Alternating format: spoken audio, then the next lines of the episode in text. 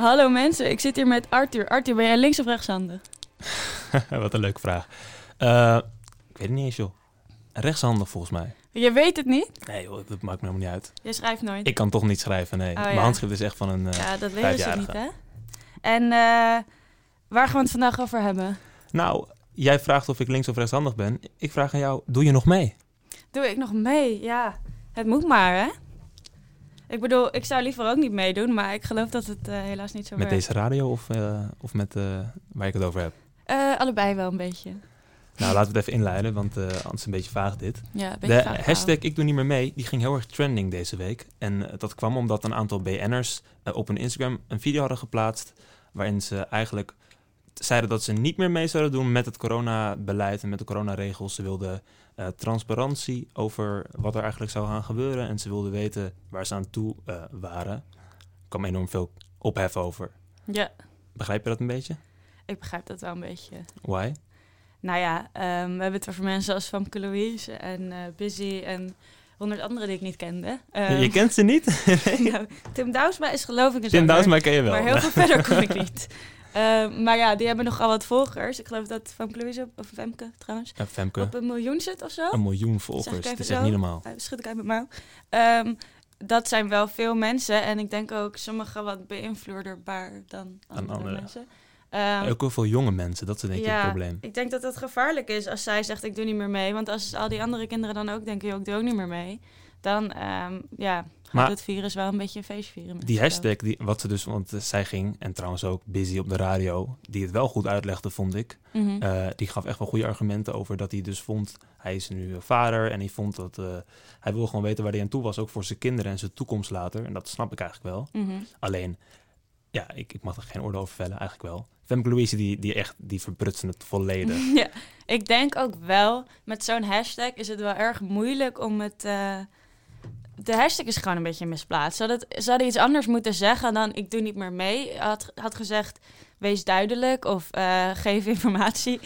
Maar, Allemaal niet heel pakkend, maar pa doe nee. iets wat, wat iets meer omvat wat ze bedoelden. Want ik geloof dat het echt niet per se was van we gaan nu uh, elke nacht in de club staan en uh, niks meer doen wat, wat niet mag. Dat bedoelde ze volgens mij. Nee, dat bedoelde ze, dat, dat zei Femke Louise ook wel. Maar ze, in elk interview, ook, ook Tim Douwsma, die jij zo leuk vindt, die was wel, uh, ze zeiden steeds van ja, maar we hebben heel veel aandacht gekregen door deze hashtag. En ik denk dat de hashtag ik wil meer informatie misschien ja, iets minder zeker, uh, zeker. trending zou gaan. En wat heel veel mensen vergeten is dat dit helemaal niet is op, opgezet door BN'ers. Want ze zeggen dat Busy dit heeft opgezet. Nee, door een forum... Uh... Nee, door Willem Engel. Dat is de voorman van Viruswaanzin. Ja, en ik hoorde dus ook iemand van Forum van de Democratie... dat die ook een beetje aan het uh, voorfront stond hiervan. Ik hou wel een klein beetje afstand met Forum van Democratie... als ik heel eerlijk ben. Want? Uh, nou, lekker voor, voor het blok zetten weer. nou ja, want ik... ik, nou, ik als ik heel eerlijk ben, ik vond Thierry Baudet vroeger echt goed. Ik vond dat hij wel heel veel ideeën had waar ik het wel mee eens was. Maar de laatste tijd is hij zoveel onzin aan het verkopen. Ja. En ik vind ook zijn standpunten over wat hij over vrouwen, dat soort shit is onzin. En uh, ik, vind, ik vind dat hij is te veel de politiek aan het bedrijven. Ja. En dat is heel erg een probleem soms. Dan denk ik van ja, uh, bedrijf, wees gewoon jezelf en vind gewoon wat je echt uh, vindt. En, en zeg niet dingen om uh, echt populistisch over te komen. Want dat is het in principe eigenlijk wat hij doet soms. Om gewoon tekst eruit te gooien. Weet hij van ja, als ik het Latijns ga spreken, dan krijg ik aandacht. Ja, ja. Maar ja. Waarom hebben we het eigenlijk over Thierry Baudet? Ja, omdat helemaal ik niet zei, over hebben. dat, ik heb daar iets over gelezen in de Volkskrant uit mijn hoofd. Maar goed, dat terzijde. Um, Famke Louise, die was bij Jinek. Ja. Heb je en, gekeken? Ik heb gekeken. En uh, nou ja, ik... Ik dacht, het is sowieso goed dat ze er was. Dat vond ik wel. Ik vond wel echt goed dat je er bent. Heel dapper. Dat ja. je dat, nou, dapper vind ik weer een beetje van overdreven. Nou, zij had dus geen management op dat moment, hè? Zij, zij geen was management? managementloos. Zij was aan het, uh, ze was net een breuk gehad. Maar ze zat bij Ali B, of ben ik Ja, die hebben dus uh, Fitty gehad. Heel even, je kent haar niet, maar je weet wel dit soort shit. ja, omdat ik dus haar Instagram-post heb gezien. Haar laatste, daar had ze een heel verhaal over waarom ze zo zielig is. Ik denk niet dat ze het zelf had geschreven. Nee. Maar het was wel een mooi verhaal. En daar maar. stond dat ze dus managementloos was toen ze bij Jinek zat. Dat ze daar onvoorbereid naartoe ging. Dat ik denk, kan je ook zonder management voorbereiden. Maar dat ben ik. Um, en dat het misschien daarom zo um, Ja, ja, hoe, hoe, hoe zullen we het noemen? Authentiek? Een authentiek interview was. ja Dus, het eh, is eh, zeker een uniek geval. Ze werd er wel een klein beetje belachelijk gemaakt. Ze zat namelijk Ja. tegenover, eh, hoe heet die viroloog volgens mij? Diederik, bedoel je? Ja. Is van de intensive care, geloof ik. Of intensive, ja, dus ik, ik haal ze eigenlijk allemaal een klein beetje door elkaar. Ja, ze komen zoveel op tv de laatste tijd. of het nou Ab Oosterhuis is of uh, Diederik, Diederik, Diederik. Dat is, het allemaal hetzelfde ja. voor mij. Maar kijk, als je geen management hebt, oké. maar je, ze begon met eh, of ze een briefje mocht eh, oplezen. En vervolgens begon ze over dat ik... eh, ik heb heel veel respect voor corona.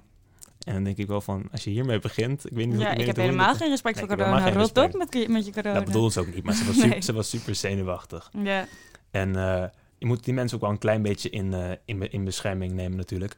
Wat we ook in bescherming kunnen nemen, is het milieu. het milieu, ja. Want eh, dat was deze week. Weet je wat voor week het deze week was? Vertel. Moet ik het vertellen? Ik, vraag aan jou. De... Nou, eh, stiekem weet ik dat het de week van het milieu is. Maar dat heb ik eigenlijk pas vijf minuten geleden geleerd van jou. Van mij. nee, het is, het is namelijk de week van het klimaat. En het is eh, die week eigenlijk ook, was het ook vorig jaar. Maar dit jaar gebeuren er heel veel dingen die eh, daarmee te maken hebben. Er komen heel veel artikelen, had ik in het NRC gelezen. Mhm. Ik had echt vier artikelen over de opwarming van de aarde gezien. Eh, ook wel artikelen waar ik van denk van ja, dat is wel echt heel gevaarlijk. Want het ging over de, dat de ijskappen op, op Groenland, die gingen smelten. Mhm. En dat op een gegeven moment is het niet meer, hoe zeg je dat, herstelbaar. Dan op, als het eenmaal, zeg je dat, als de fles leegloopt, zeg maar, dan kan je niet meer de water... Precies, onomkeerbaar. En ja, dat, dat vond ik toch heel erg gevaarlijk. En er was een klimaatklok Een klimaatklok. in New York. ja, van de, was het Washington Post of zo? Ja. Ik schrok daarvan. Van die Zeven klok? jaar of zo. Ja, maar we gaan niet over zeven jaar dood. Hè. Nee, maar toch. Toen dacht ik wel, oh, Ja, toen dacht ik ook wel van ja... dan ben ik eindelijk rijk en dan... eh Ja? Zie je, je hebt grote plannen? plan, ja. Ja, dat, is- dat is een heel goed plan. Zou ik vooral nog even doorgaan met deze radio. Dan, Ja, dan moeten we er wel komen, we denk wel. ik. Nee, maar die klok, die zegt dus eigenlijk dat... Die zegt niet dat over zeven jaar de wereld zal imploderen of zo. Dat, dat hoop ik eigenlijk niet. Maar dat zegt wel dat we dan die onomkeerbare gevolgen... Ja, dat die wel echt gaan starten. ja. En dat is best zorgelijk. Maar ik zit Zeker. ook wel te denken van ja... Die klimaattop vorig jaar in, in Madrid was het volgens mij. In eh 2019. Voor, Oh voor al deze ellende. Dat lijkt nu al zes jaar geleden, joh. ja, het is super lang geleden. Maar die klimaattop, die was, is helemaal niks bereikt. Ja, want eh, volgens mij was Amerika het er niet mee eens, toch? Was het niet Amerika waar, waar Ik, het een eh, beetje vastliep? Ik denk, denk dat Trump het er niet mee eens was, Ja, inderdaad. Maar Trump die heeft dus ook, want er is een, een, nie- een nieuwe documentaire, eh, Vaarwel Amerika heet die, die is op BNN-Vara. Oké. En eh, nou ja, ik maak er geen reclame voor, maar het is wel echt een goede documentaire. En eh, die man heeft, heeft eh, vier jaar volgens mij, daarvoor heeft hij een documentaire gemaakt over het tegenovergestelde, over mensen die, eh, over wetenschappers die ontkennen dat de aarde opwarmt. En nu maakte hij een, een documentaire over wetenschappers die dus dat niet ontkennen, maar die dus nu door Trump een beetje zijn gebonjourd uit Amerika. Oh, Eh, die- heftig. Ze hebben geen subsidie meer gekregen voor hun onderzoek en allemaal onderzoek Oh, ja, ja. over om heel makkelijk te meten hoeveel CO2 er in eh, de lucht zit. Aha. Dat is dus nu allemaal weg. En daar merk je wel dat Trump het niet echt heel erg belangrijk vindt. Nee, was het, hij geloofde er ook niet in, geloof ik. Maar hij geloofde in heel weinig dingen.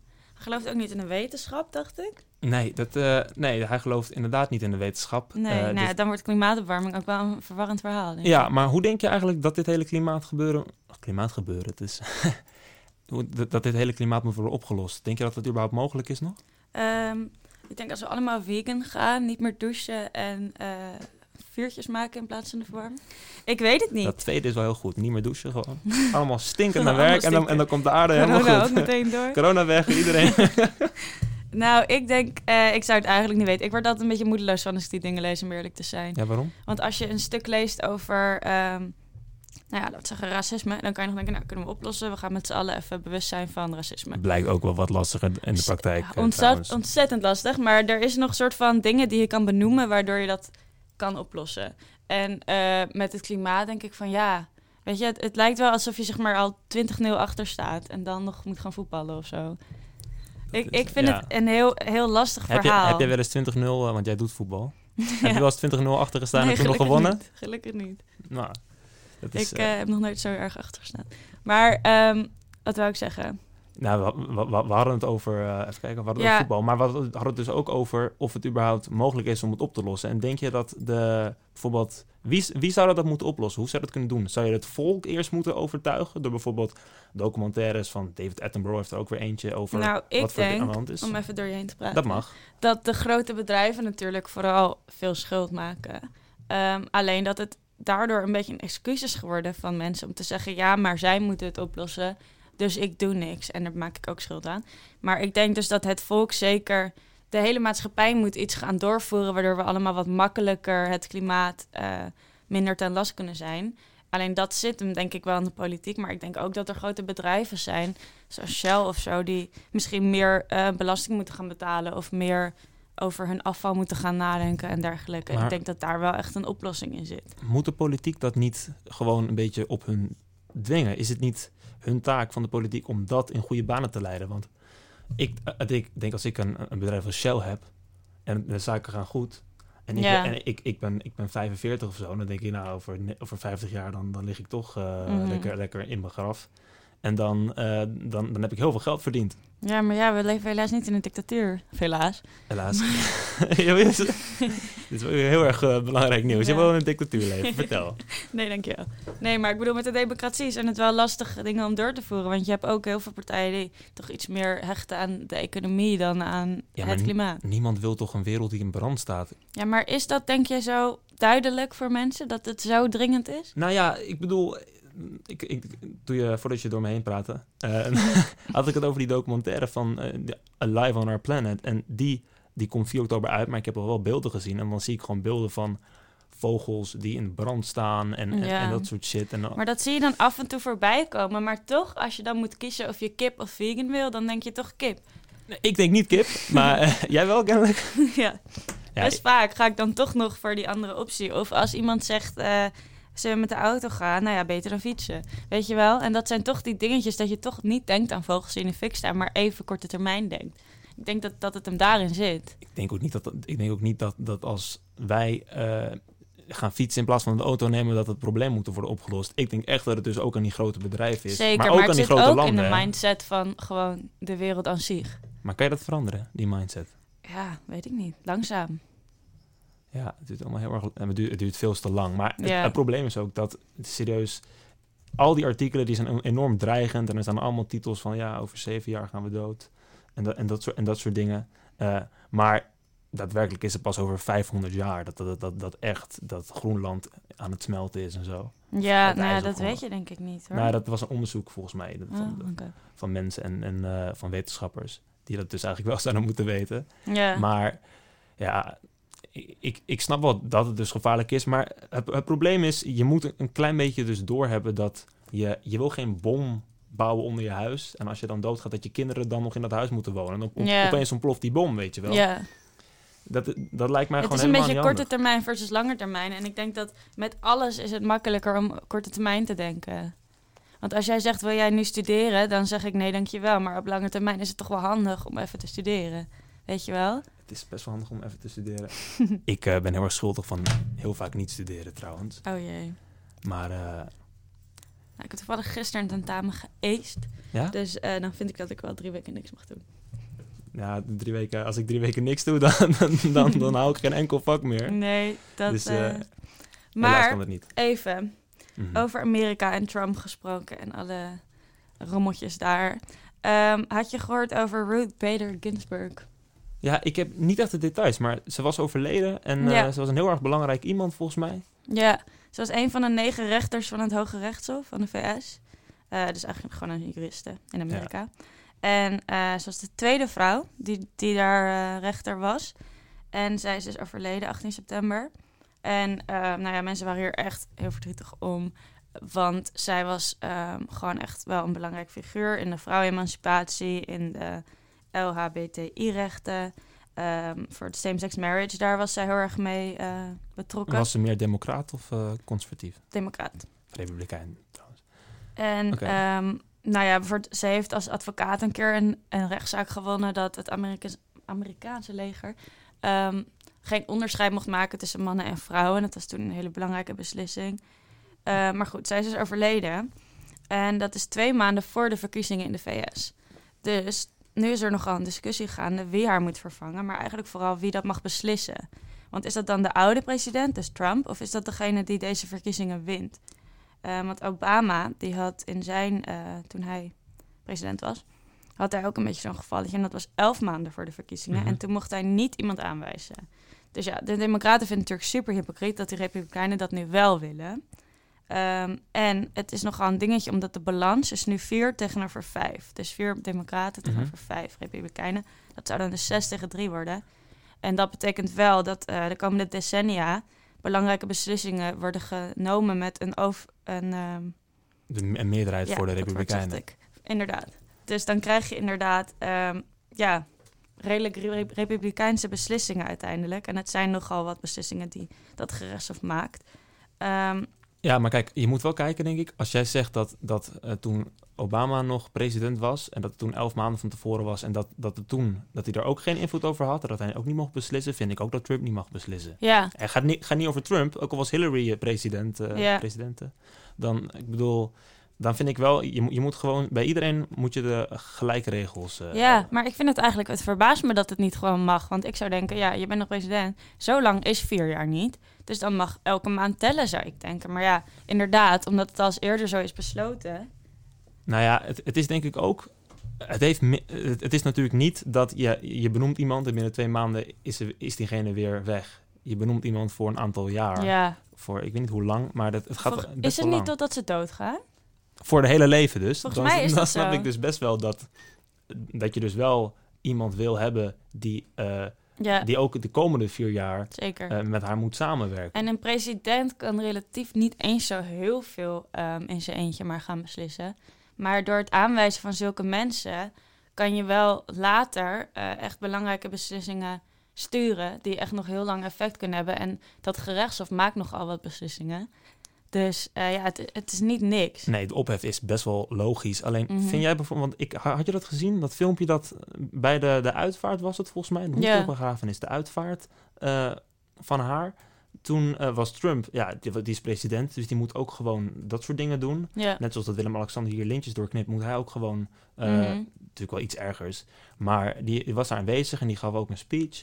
En toen werd er echt enorm door, door hem heen eh, gejoeld, door allemaal Ja. tegenstanders. Vind je dat maar kunnen? nou, ik snap wel dat het sentiment heel hoog ligt. Want ik had dus ook gelezen dat zij, voordat ze overle- overleden, zij tegen haar kleindochter uit mijn hoofd ehm, heeft gezegd dat ze moeten wachten tot er een nieuwe president is met een nieuw iemand aanwijzen. Dat was zeg maar echt het laatste wat ze een beetje heeft gezegd voordat ze doodging. Dus, en mensen vinden het ook gewoon heel treurig, treurig dat zij daarmee bezig is moeten zijn. Ja, Goeie maar, zin. maar moeten ze dan zo'n, eh, zeg je dat, uitvaart, nogmaals, ik ben even kwijt wat het precies was, maar het was wel zoiets. zoiets. Mhm. Moet, moeten ze dat dan verstoren? Ik vind dat ook disrespectvol naar haar toe. Ja, ik ook hoor. Dat, dat ben ik het wel met je eens. Ik vind op dat soort dingen moet je... Je moet wel weten wanneer het het moment is om... eh, Ja, e- en ik, ik, ik vind van ja, je kan wel Trump gaan uitjoelen, maar wat krijg je er? Wat krijg je ervoor? Ik vind ze niet sympathiek overkomen, maar dat is mijn heel erg vaak mijn probleem nee, maar met dat dit is soort wel dingen. vaker inderdaad met dit soort dingetjes. Ik denk dat je je punt soms op betere manieren kan maken. Maar ik denk ook, wat ik zei, als het sentiment zo hoog ligt... er is iemand overleden die voor heel veel mensen zoveel heeft betekend... Ehm, laat me zeggen dat je een homo bent in Amerika... en zij heeft ervoor gevochten dat jij mag trouwen... en zij overlijdt, dat is best wel een dingetje. En als zij dan ook nog een wens heeft voor ze overlijdt... en ehm, en ja, dat dan niet wordt gerespecteerd, dan snap ik dat je misschien niet meer helemaal rationeel nadenkt van, goh, hoe ga ik mijn punt overtuigen? En ben je op een gegeven moment gewoon aan het schreeuwen bij een protest. Precies, maar ik denk dat het, het belangrijkste is, je moet gewoon respect hebben voor iemand die best wel wat heeft betekend voor dat land. En eh, dat denk ik wel, eh, want ze heeft een hele belangrijke positie bekleed. En eh, gewoon respect hebben voor die vrouw, ook als ze, als uitwaard heeft, gewoon niet dat soort shit zeggen. Of niet, dat, niet dat soort dingen doen, kom op. Even een heel klein bruggetje van een, een iets leukers. Evenementen, ja, wat kunnen we deze week doen? weet je dat?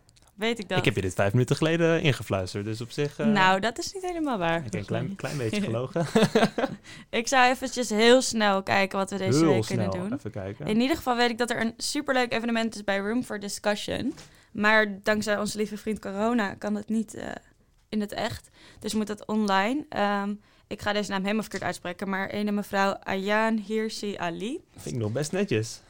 Ik weet het niet. Maar die eh, heeft onder andere in Somalië gewoond en eh, Ethiopië, Kenia. En zij is toen als vluchteling naar Nederland gekomen. Ehm, ze heeft bij Leiden, eh, in Leiden heeft ze politicologie gestudeerd. Dat is Nou leuk. Ze strijdt voor de rechten van moslimvrouwen. Ehm, nou ja, en zo door. Ze doet hele toffe dingen. En ehm, 13 oktober om 7 uur wordt zij dus geïnterviewd door Room for Discussion. En dat is iets van de UvA waar ze mensen interviewen. Ik vind het zelf altijd best wel Ja, interessant. dat is leuk. Ik kan even op hun Facebook kijken, maar dat wordt dus een soort podcast. En eh, ja, dat is zeker een aanradertje.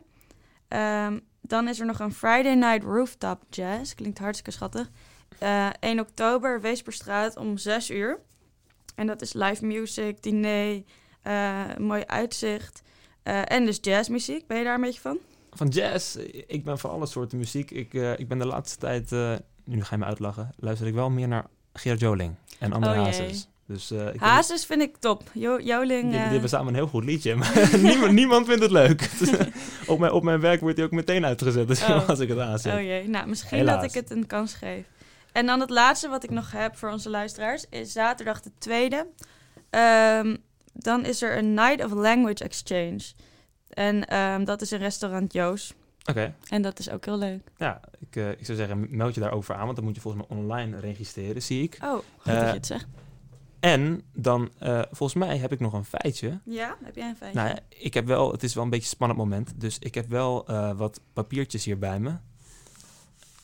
Mijn, eh ook even kijken, ik, want ik denk dat dat mag toch? Gewoon papiertjes erbij? Jij vindt dat dat gewoon kan? Ik vind dat dat gewoon kan. Dus eh, nou, allereerst wil ik zeggen dat ik enorm veel respect heb voor corona. Oh, wacht, dat is het verkeerde papiertje. Ja, eh, het leuk feitje. Leuk feitje is, want van deze week is dat Bolsonaro, de Braziliaanse president, die heeft, eh trouwens een enorm goed ingestudeerd grapje was dit, maar los daarvan. Eh, de president van Brazilië, Bolsonaro, heeft emus bij zijn huis. En daar is hij vorige week door gebeten. dus ja, wetenschap.